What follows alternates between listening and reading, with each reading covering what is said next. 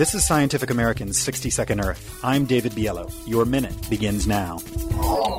Everywhere we look, new life emerges. Bats the size of bumblebees, a roundworm that feasts on bacteria more than a kilometer underground, even microbes that fill the air and cause rain or snow. Scientists want to know how many species we share the planet with, especially since we're killing them off at least 100 times faster than at any period in recent geologic history.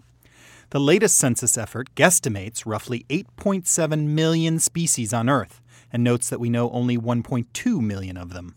It's published in the journal Public Library of Science Biology.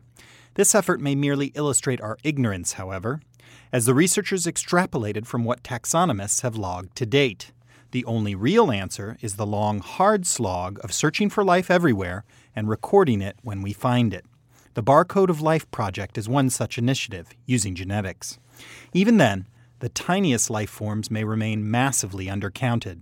After all, there can be thousands of different microbes in a single spoonful of earth or sea.